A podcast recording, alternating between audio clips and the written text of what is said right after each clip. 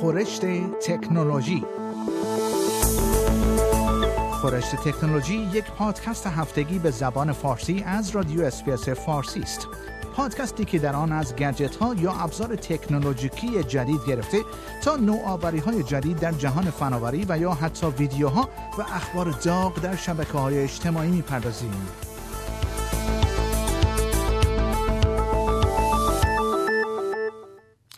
شرکت سازنده حسگرهای به کار گرفته شده در خودروهای خودران اوبر می‌گوید از خبر مرگ آبر پیاده‌ای که توسط این خودروها کشته شده مبهوت شده است. شرکتی که حسگرهای داخل خودروهای خودران اوبر را طراحی کرده که در هفته گذشته یک زن را به قتل رسانده می‌گوید نباید این فناوری را مقصر این حادثه دانست. شرکت ولودین که مقر اصلی آن در سنخوزه قرار دارد به بی بی سی گفته است از شنیدن خبر این تصادف مات و مبهوت شده است. این شرکت اضافه کرده است که حسگرهای ساخت این شرکت توانایی دیدن در شب را دارند خانم ایلین اهرزبرگ 49 ساله در اواخر ساعات یک شنبه شب در این حادثه در منطقه تمپ واقع در اریزونا توسط یک خودروی خودران اوبر زیر گرفته شد. او سپس در بیمارستان جان خود را از دست داد. تحقیقات درباره دلیل مرگ او همچنان ادامه دارد. ویدیو این حادثه توسط کاراگاهان این پرونده در اوایل روز چهارشنبه منتشر شد. در این ویدیو او در حالی که با دوچرخش در حال قدم زدن و عبور از خیابان است دیده می شود. در این ویدیو نه خودرو و نه راننده انسانی که در داخل آن نشسته واکنشی نشان نمی دهند. همین راستا سخنگوی اوبر نیز در گفتگو با بی بی سی اعلام کرده است که این شرکت از اظهار نظر درباره موضوع و اظهار نظر درباره شرکت Velodyne خودداری می کند. و خبر دیگر ایلون ماسک صفحات شرکت های تسلا و سپیس ایکس خود را از فیسبوک حذف کرد. آقای ایلون ماسک کارآفرین نامدار صفحات رسمی شرکت های تسلا و سپیس اکس خود را از شبکه اجتماعی فیسبوک حذف کرد. گفتنی است جنبش موسوم به هشتگ delete Facebook پس از آنکه شرکت فعال در زمینه اطلاعات Cambridge Analytica متهم به دسترسی به اطلاعات شخصی در حدود 50 میلیون کاربر فیسبوک شد در روزهای گذشته شدت بیشتری گرفته است. اما آقای ماسک پس از آنکه سونوس شرکت نامدار تولید کننده بلنگو اعلام کرد برای یک هفته تبلیغات خود در فیسبوک را به حال تعلیق در خواهد آورد به این تصمیم با دیده شوخ طبعانه واکنش نشان داده بود. پس از این واکنش طرفدارانش در چالشی جدید در صفحه توییترش از او خواستند تا صفحات فیسبوکش را از شبکه فیسبوک حذف کند. چالشی که او پس از چند دقیقه آن را عملی کرد. او در صفحه توییترش نوشته است نمی‌دانسته که شرکت سپیس اکس او اصلا صفحه فیسبوک دارد. او در توییت دیگری نوشت من در واقع حتی یک بار هم آن را ندیدم. ایلون ماسک در توییت دیگری نوشت این صفحه به زودی حذف خواهد شد. او البته پس از چند دقیقه این تصمیم را عملی کرد. گفتنی است پس از علنی شدن سوء استفاده از اطلاعات کاربران شبکه اجتماعی فیسبوک و به راه افتادن جنبش انتقادی از این قول دنیای مجازی ارزش سهام فیسبوک طی یک هفته 58 میلیارد دلار کاهش یافته است. هزاران معترض هم حسابهای کاربری خود در فیسبوک را غیر فعال کردند و این حال است که مارک زاکربرگ بنیانگذار و مدیرعامل فیسبوک به صورت رسمی پوزش خواسته و گفته است فیسبوک در حال بررسی راه های پیشگیری از وقوع دوباره چنین مشکلاتی است. و خبر بعد مناسبت روز 27 مارچ شرکت اپل و آنچه باید انتظار داشت. شرکت اپل به صورتی غیر منتظره قرار است امروز میزبان یک مناسبت جالب باشد که گفته شده قرار است در آن از تعدادی از گجت های جدید این شرکت رونمایی شود. بر اساس شنیده ها انتظار می رود شرکت اپل از یک آیپد و Apple Pencil جدیدتر که با تبلت های بیشتری از این شرکت همخوانی دارند رونمایی کند.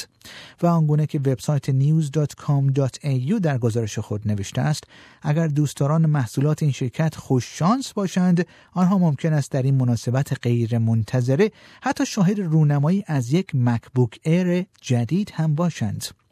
گفتنی است آیپد کنونی شرکت اپل که سایز آن 9 و 7 دهم اینچ است در تقریبا همین زمان در سال گذشته وارد بازار شد و به نظر می رسد که رونمایی از یک آیپد جدید آن هم تقریبا یک سال پس از آخرین مدل معرفی شده دور از ذهن نباشد. دانیل ایوز تحلیلگر امور کامپیوتری از مؤسسه GBH Insights بر این باور است که باید انتظار رونمایی از یک نوع آیپد ارزان قیمت را در مناسبت امروز شرکت اپل داشت. او انتظار دارد آیپد های جدید تقریبا 50 دلار ارزانتر از دیگر مدل های موجود در بازار باشند. اما یکی دیگر از گجت هایی که بسیاری از کارشناسان معتقدند به احتمال بالا از آن رونمایی خواهد شد مدل جدید اپل پنسل موسوم به اپل پنسل 2 ست گفتنی است مدادهای شرکت اپل در فرم کنونی خود تنها با اپل آیپد پرو کار می کنند و شما می توانید انتظار داشته باشید که نسل بعدی این مدادها با تعداد محصولات بیشتری همخوانی داشته باشند. و البته این نیز گفتن است که در صورت رونمایی از این مداد باید گفت این امر می تواند حتی فصل جدیدی نیز برای آیپد محسوب شود. اما خبر بعد مارک زاکربرگ بنیانگذار فیسبوک با درج یک آگهی تمام صفحه از کاربران این شبکه عذرخواهی کرد مارک زاکربرگ بنیانگذار فیسبوک با درج یک آگهی تمام صفحه در روز یک شنبه گذشته در تعدادی از روزنامه های نامدار در ایالات متحده آمریکا و بریتانیا از کاربران شبکه فیسبوک به دلیل دست داشتن این شبکه اجتماعی محبوب در رسوایی اطلاعاتی شرکت کمبریج آنالیتیکا عذرخواهی کرد. آقای زاکربرگ در این آگهی یک صفحه‌ای که با امضاع او به چاپ رسیده ضمن اشاره به اتهام سوء استفاده شرکت کمبریج آنالیتیکا از اطلاعات کاربران شرکت فیسبوک در خلال انتخابات سال 2016 در ایالات متحده آمریکا گفت شما ممکن است چیزهایی درباره یک اپ که توسط تعدادی از پژوهشگران دانشگاه طراحی شده است شنیده باشید که اطلاعات میلیون ها نفر از مردم را در سال 2014 به بیرون درز کرد. او در این آگهی که در روزنامه های واشنگتن پست، The New York Times و وال استریت جورنال در ایالات متحده آمریکا و همچنین The Observer, The Sunday Times, Mail on Sunday ساندی میرر و ساندی اکسپرس و همچنین ساندی تلگراف در بریتانیا به چاپ رسیده نوشت این خیانت در امانت است و من متاسفم که ما در آن زمان اقدام کافی در این خصوص انجام ندادیم. ما اکنون اقداماتی را به محله اجرا در آورده ایم تا اطمینان حاصل کنیم که این امر دیگر تکرار نخواهد شد. درج این آگهی در واقع در ادامه اظهارات روز چهارشنبه گذشته آقای زاکربرگ پس از این رسوایی و افت بیش از 50 میلیارد دلاری ارزش این شرکت در هفته گذشته صورت می‌گیرد. در این آگهی نامی از شرکت کمبریج آنالیتیکا برده نشده است اما همواره به کاربران اطمینان داده شده که فیسبوک اقداماتی را به منظور جلوگیری از وقوع هر گونه خطای مشابه در آینده انجام خواهد داد. آقای زاکربرگ همچنین در این آگهی نوشته است ما همچنین در حال انجام تحقیقاتی در خصوص هر یک از اپهایی هستیم که به حجم بالایی از داده ها دسترسی دارند و ما به این موضوع رسیدگی خواهیم کرد. ما انتظار داریم اپهای دیگری هم باشند و وقتی که آنها را پیدا کردیم آنها را ممنوع خواهیم کرد و به هر کسی که تحت تاثیر این امر قرار گرفته باشد اطلاع خواهیم داد. استفاده کمبریج آنالیتیکا از داده های میلیون ها کاربر فیسبوک در حالی در کانون جنجال اخیر قرار گرفته است که این شرکت ارتکاب هر گونه تخلفی را تکسیب کرده است.